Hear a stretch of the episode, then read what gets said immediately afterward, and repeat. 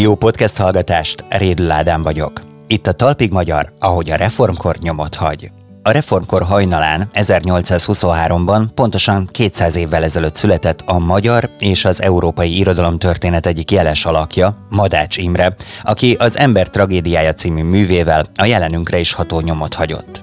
Erről az alapműről és a szerzőjéről lesz szó a mai Talpig Magyarban.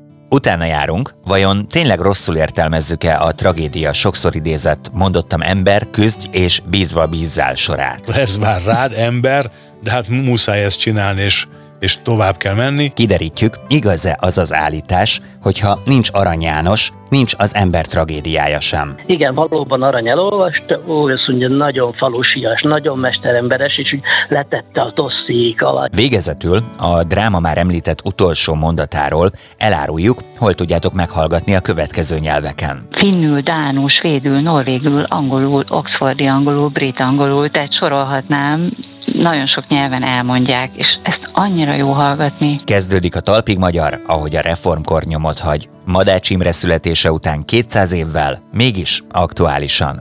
Függöny fel! Majd 20 évnyi sikertelen próbálkozás után a tragédia hozta meg Madács Imre számára a hírnevet, amivel egy csapásra berobbant a magyar irodalmi életbe. Élete főműve már az 1862-es megjelenése idején is nagy népszerűségnek örvendett, és az 1883-as ősbemutató óta egy rövid időszakot leszámítva, szinte folyamatosan műsoron van a színházakban. A stúdióban Gajdó Tamás színháztörténész. Sok szeretettel köszöntelek. Szervusz. Te mikor és hogyan találkoztál először a művel? Hát valószínű, hogy én is a középiskolában találkoztam először, kötelező olvasmányként, és... Elolvastad? Hát igen, igen. Bevallhatod? Bevallom, bevallom férfiasan, hogy elolvastam, bár talán nem olyan mélységesen, mint, mint később, de hát akkoriban a, a, az persze az kötelező volt. Hogy színházban mikor láttam először, hát azt arra nem emlékszem, de talán azt a televíziójátékot Húszti Péterrel és Mór Mariannal azért azt láttam. De tudunk, tudunk a későbbi korszakokból, Szovjetunióban lezajlott előadásokról, észt előadásról, én láttam finnyelvű embertragédiai kötetet is, tehát szinte az egész világon ismert. És szerinted, amikor így külföldre viszik, akkor mennyire hagyják meg ennek a magyar vonatkozását? Mondtad, hogy több verziót láttál már. Mindenki adattálja a saját nemzetére, vagy, vagy megmarad ez magyarnak ott is? Hát az a szerencse, hogy ez egy olyan téma, vagy egy olyan történet, amelyet mindenki ismer, hiszen az emberiség nagy korszakait dolgozza fel Madács, és hát természetesen annak az országnak a közönsége számára adaptálják ezt a művet, ahol éppen játszák. Ez nagyon érdekes, hogyha a falanszter színt nézzük, akkor azt hol ugye úgy ábrázolták, mintha az a náci birodalomban lenne egy falanszter, hol pedig úgy, mintha a kommunizmusban, tehát a Szovjetunióban. De nyilván az, hogy milyen a, van az illető országban a női eszménykép, vagy a férfi eszménykép, az is meghatározza ezt az, ezeket az előadásokat. Nagyon sok érdekességbe belenyúltál most, úgyhogy ezeken a vonalakon elindulok. Talán az első, szerinted keresztény mű az ember tragédiája? Nyilván, hogy keresztény mű, hiszen a Madács azért nem, nem egy pogány szerző, ugyanakkor nagyon-nagyon kritikus mű, tehát nem lehet azt mondani, hogy, hogy bizonyos szellemiséget tettel lehet érni ebben a darabban. Nagyon nyitott volt Madács mindenre, a, a világnak a, az eszmét akarta összesűríteni, vagy azt akarta, hogy a közönség szembesüljön azzal, hogy a világban milyen eszmék uralkodtak, és ennek az eszméknek mi volt a következménye, hogy hogyan reagáltak rá az emberek, és, és hát valójában a, az emberiség történetét akarta reprezentálni, vagy bemutatni, vagy, vagy felmutatni, vagy hogyan lehet ezek között az eszmék között vergődni, túlélni, vagy diadalmaskodni. Tehát ez ugye mind, mind a három nagyon nehéz. Említetted a nő alakot is. Madácsról ugye lehet tudni, hogy a feleségével hát egy csúnya vállás volt az, ami szétválasztotta őket, mert hogy amíg ő börtönben volt, hiszen a szabadságharcnál befogadtak egy menekültet, addig a felesége mindenféle udvarlókkal találkozgatott, pénzt követelt tőle, tehát nem, nem, nem volt egy ideális feleség. És Éva alakjának a sötétségét nagyban ez határozta meg. Azt mondta egyébként Madács, hogy valószínűleg azért nem lett még sötétebb ez a karakter, mert néha az anyukájára is gondolt, miközben ezt alkotta. Mondtad ezt a nőre való tekintést országonként ez különböző, illetve azóta is rengeteg minden megváltozott ebben. A nőgyűlölő szövegekkel kapcsolatban mi a meglátásod? Voltak korszakok, amikor ezeket kihagyták belőle, de valahogy mégis Éva karaktere az, ami fordulópontot hoz a színekben. Hát igen, nagyon nehéz ezt így megítélni ezzel a mai, mai gondolkodásra, vagy a mai szemlélettel.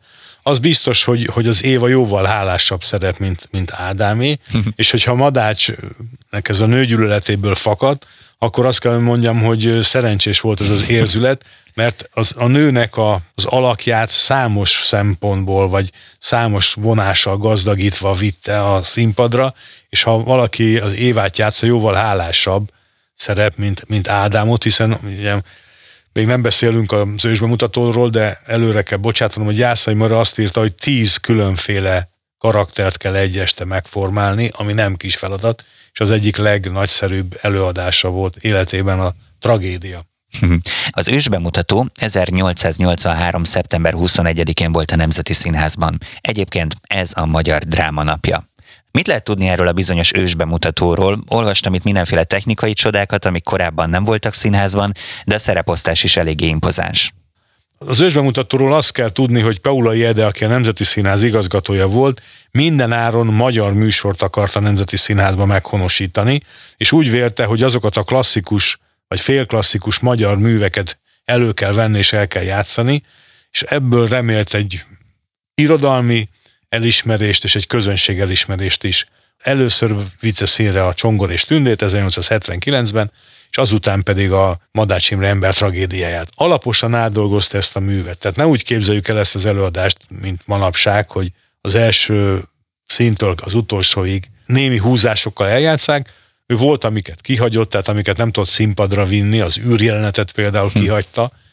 Nagyon-nagyon meghúzta ezeket a színeket, hogy minél rövidebb legyen az előadás, illetve például kihagyott egy olyan jelenetet is, a Kepler féle színből, amikor azt írja, hogy amikor egy idős férj borban keres vigasztalást, hát az jobb, hogyha nem mutatjuk a színpadon. Tehát még ilyen erkölcsi intelmeket is igyekezett a színházban közvetíteni.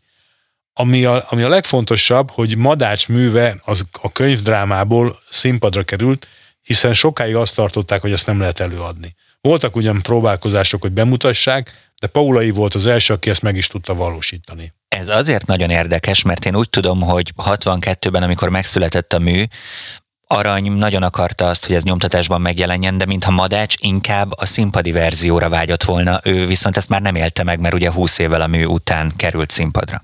Természetesen csak nem fogadt el a színház előadásra, mert ott látták azokat Na. a nehézségeket, amelyekkel a szín, színpadra vitel.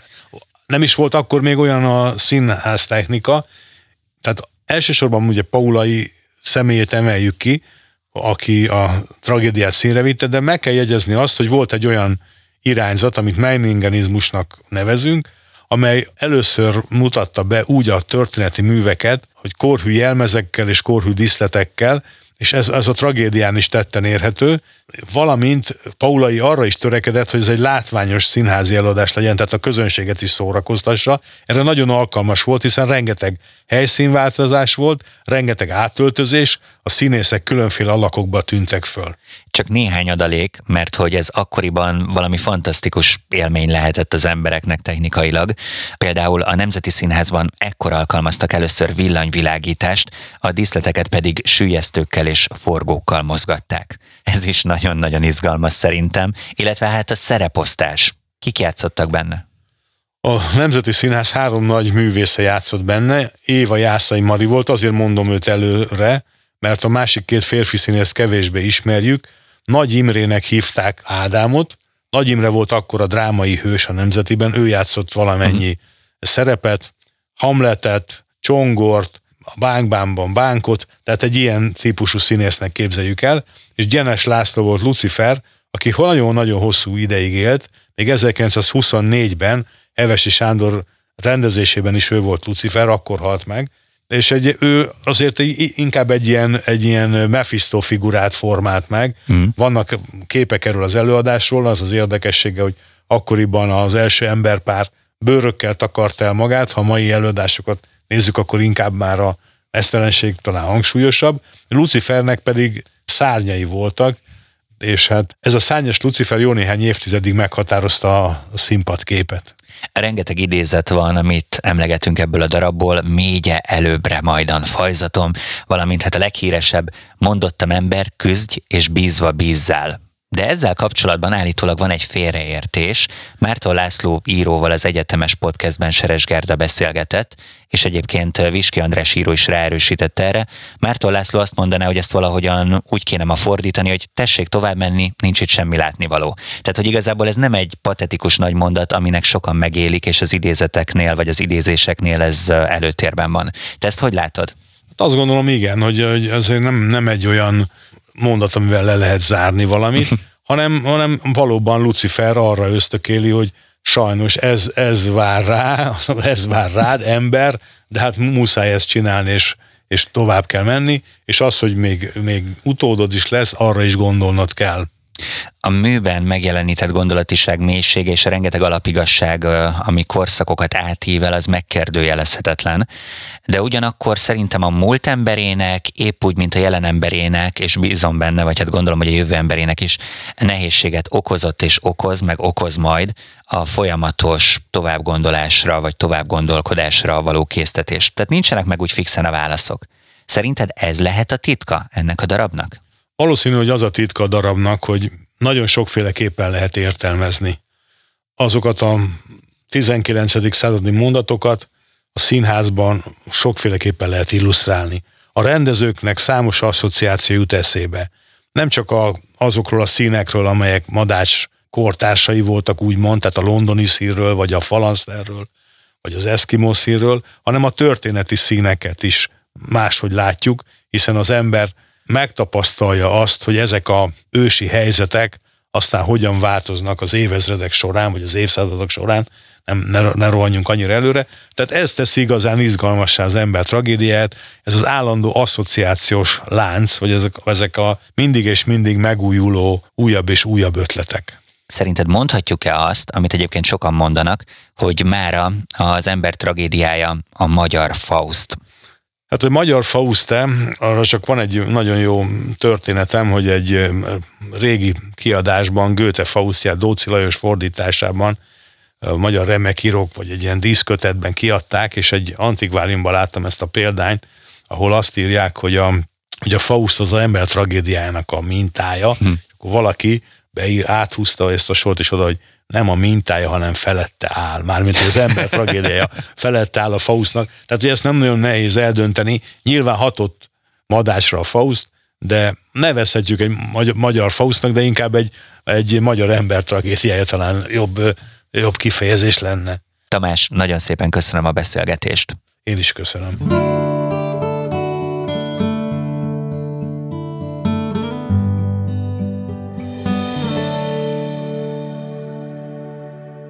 A 200 éve született Madács Imrének csupán egyetlen művelet kiemelkedő jelentőségű, de azzal az egy művel, az ember tragédiájával örökre beírta magát a magyar és az európai irodalom legnagyobb alakjai közé. Évtizedek óta kutatja fordulatokban gazdag életét Praznovski Mihály irodalomtörténész, muzeológus, aki több szálon is kötődik Madácshoz. Üdvözlöm! Jó napot kívánok! Ön azt mondta, hogyha van európai értékünk, akkor az az ember tragédiája. Miért gondolja ezt így?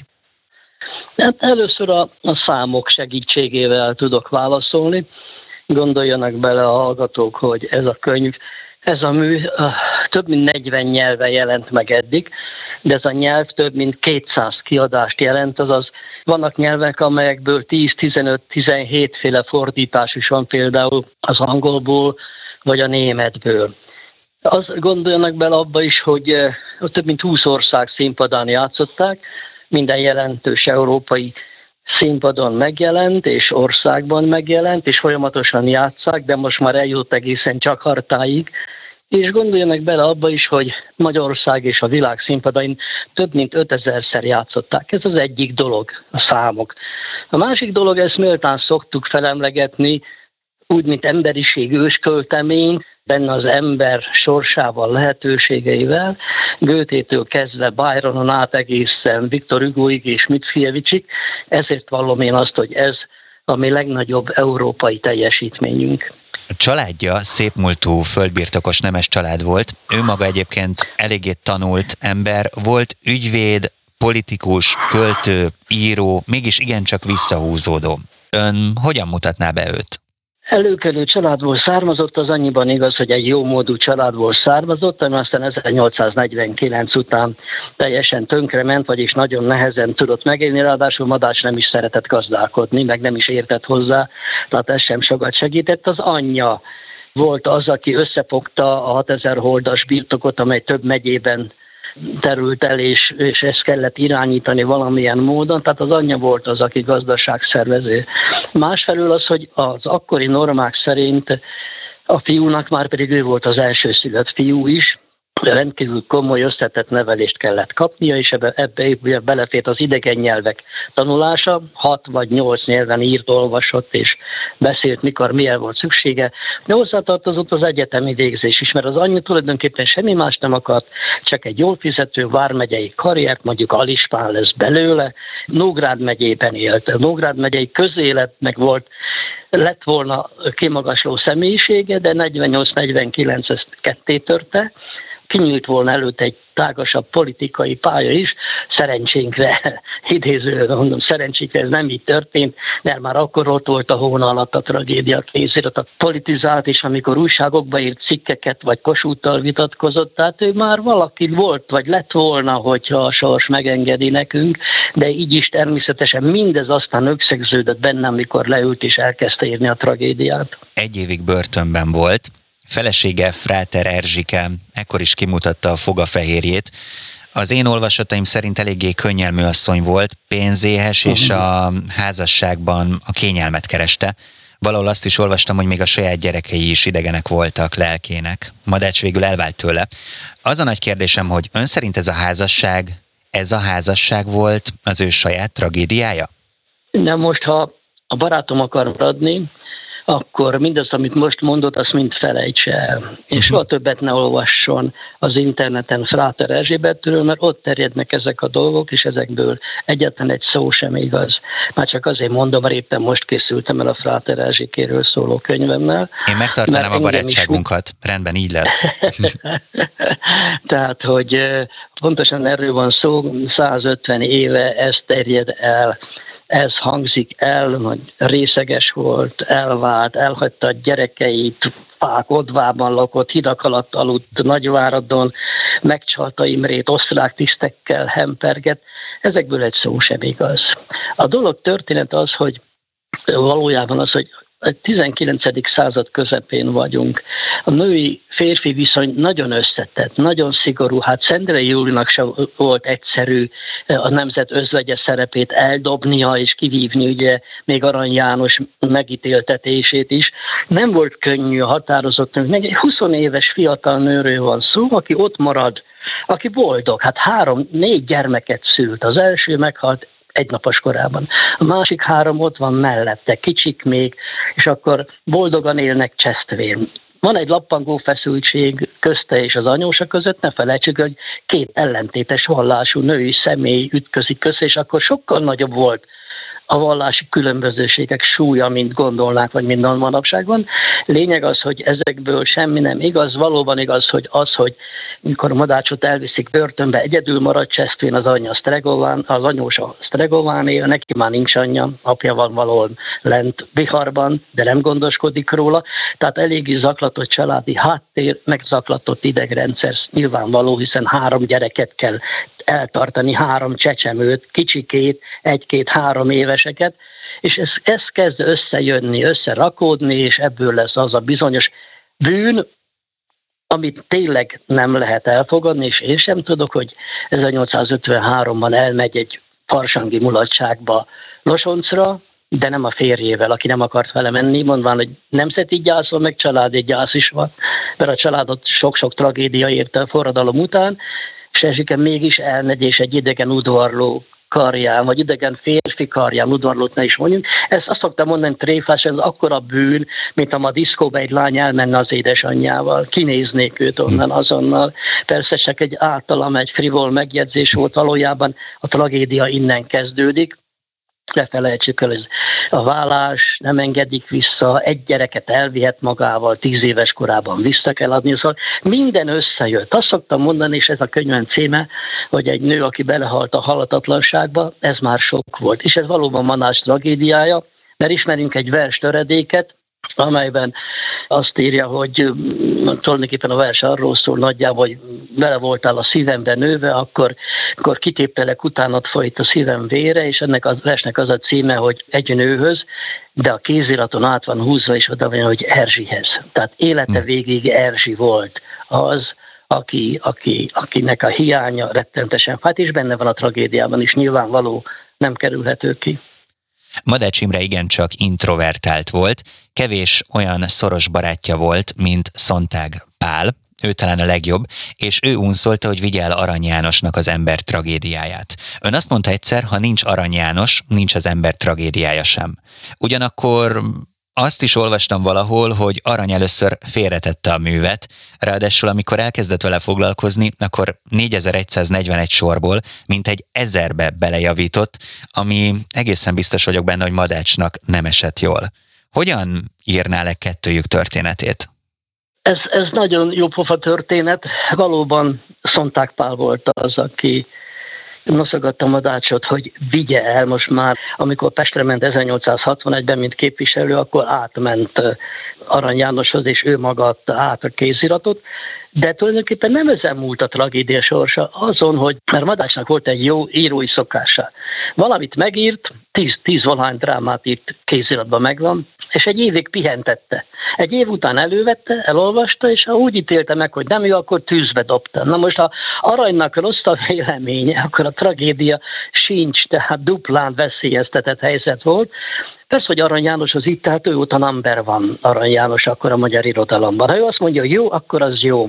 Igen, valóban Arany elolvasta, ó, azt mondja, nagyon falusias, nagyon mesteremberes, és úgy letette a dossziék alá, hiszen akkor száz számra érkeztek hozzá a dilettánsok könyv, és művei és a kézirata, és akkor mikor elővette, akkor újra ment noszogatták, elolvasta, és megdöbbent. Rögtön ír egy levelet Tompa Mihálynak, hogy Miskát, ilyet, hát ez az első önálló mű Petőfi óta, ami megjelent Magyarországon, ugye Tompának több se kellett végig sértődött, hát akkor ő kicsoda.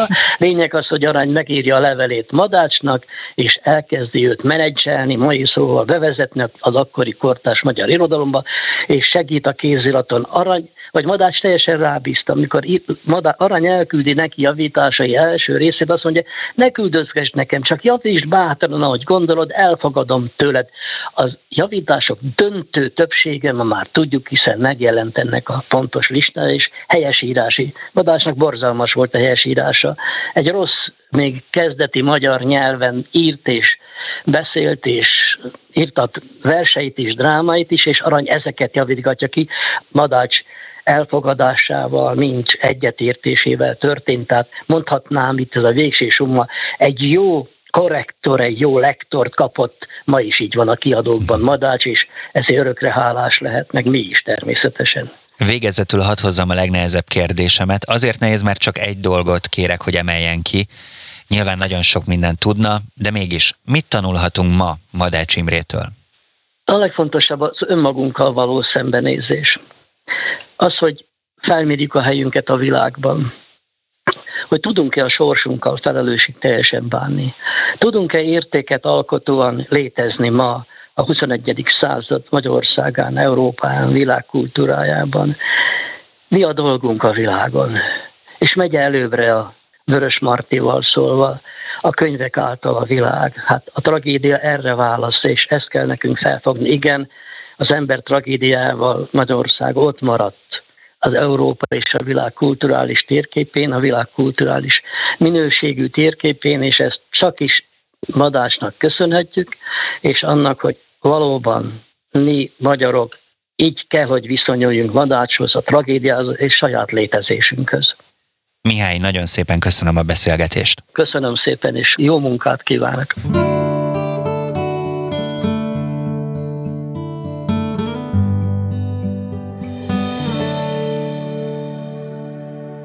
Madács Imre több szálon is kötődik a Nógrád megyei Balassagyarmathoz, Palócföld fővárosához, ami máig őrzi a 200 éve született mester emlékét. A Palóc Múzeumban a héten nyílt Nógrádból a Halhatatlanságba című kiállítás is a városban egykor élt drámaíró költő előtt tiszteleg. A vonalban Rácz Rita múzeológus, a Palóc Múzeum munkatársa. Szia, üdvözöllek! Szia Ádám, és a hallgatókat is köszöntöm. Madács Imre alsó Sztregován született, több szálon kötődik a Nógrád megyei városhoz, Palócföld fővárosához, Balassagyarmathoz, de mik ezek a szálak? Szinte alig tette ki a lábát Nógrád vármegyéből. Ő itt született, itt is halt meg, a Stregovai kastélyban született, és a Stregovai kastély kertjében van eltemetve, ott találjuk a síremlékét. Balassa Gyarmat, mivel hogy Madács Imre jogi diplomát szerzett nagyon hamar, nagyon fiatalon, és 21 évesen már itt Balassa Gyarmaton táblabíró. De pár év múlva itt választják meg őt katonai biztosnak, majd 1861-ben a Balasagyarmati választókerület egyöntetően Madács Imrét választja meg parlamenti képviselőjének. Úgy tudom, hogy 44-ben Csesztvére költözött, és talán mondhatjuk azt, hogy a legboldogabb éveit töltötte itt? Itt volt a hét boldog éve a házasságának, ugye? Igen, 45-ben elveszi Fráter Erzsébetet feleségül, a mennyasszony 18. születésnapján, és itt születnek a gyerekeik, és tulajdonképpen őt a 52-ben bebörtönzik, tehát akkor viszik el Csesztvéről, 53-ban visszatér, és 54-ben visszaköltöznek mm, Alsó és utána el is válnak. Tehát a, a legboldogabb hét évét azt itt éli. Ha a történelmi Nógrád megyét nézzük, akkor Madács Imrének három emlékhelye is van, ezek közül az egyik ez, ugye? Igen, itt egy kúria tehát a régi Madács kúria várja a látogatókat. 64-től van itt Madács emlékszoba, de 2012-ben egy EU-s pályázat keretében az egész kastélyt nagyon szépen felújították, és a Petőfi Irodalmi Múzeum tervezett és valósított meg itt egy gyönyörű kiállítást, ahol a tragédia színei, Madács hétköznapjai, a szalonnyúk, egy a teljes kastélyt betöltő madács emlékkiállítás látogatható itt Csesztvén. Nézzünk meg legalább két tárgyat, tudom, hogy itt rengeteg minden van. Először hadd hozzam be az én kedvencemet, aztán rákérdezek majd a tiédre.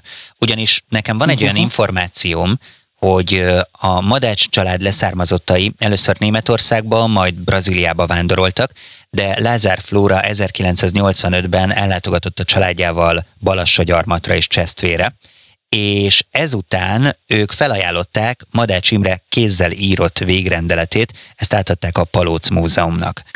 Ó, hát ez egy kész irodalmi alkotás, egy nagyon szép irodalmi alkotás. Elolvasható a kiállításban.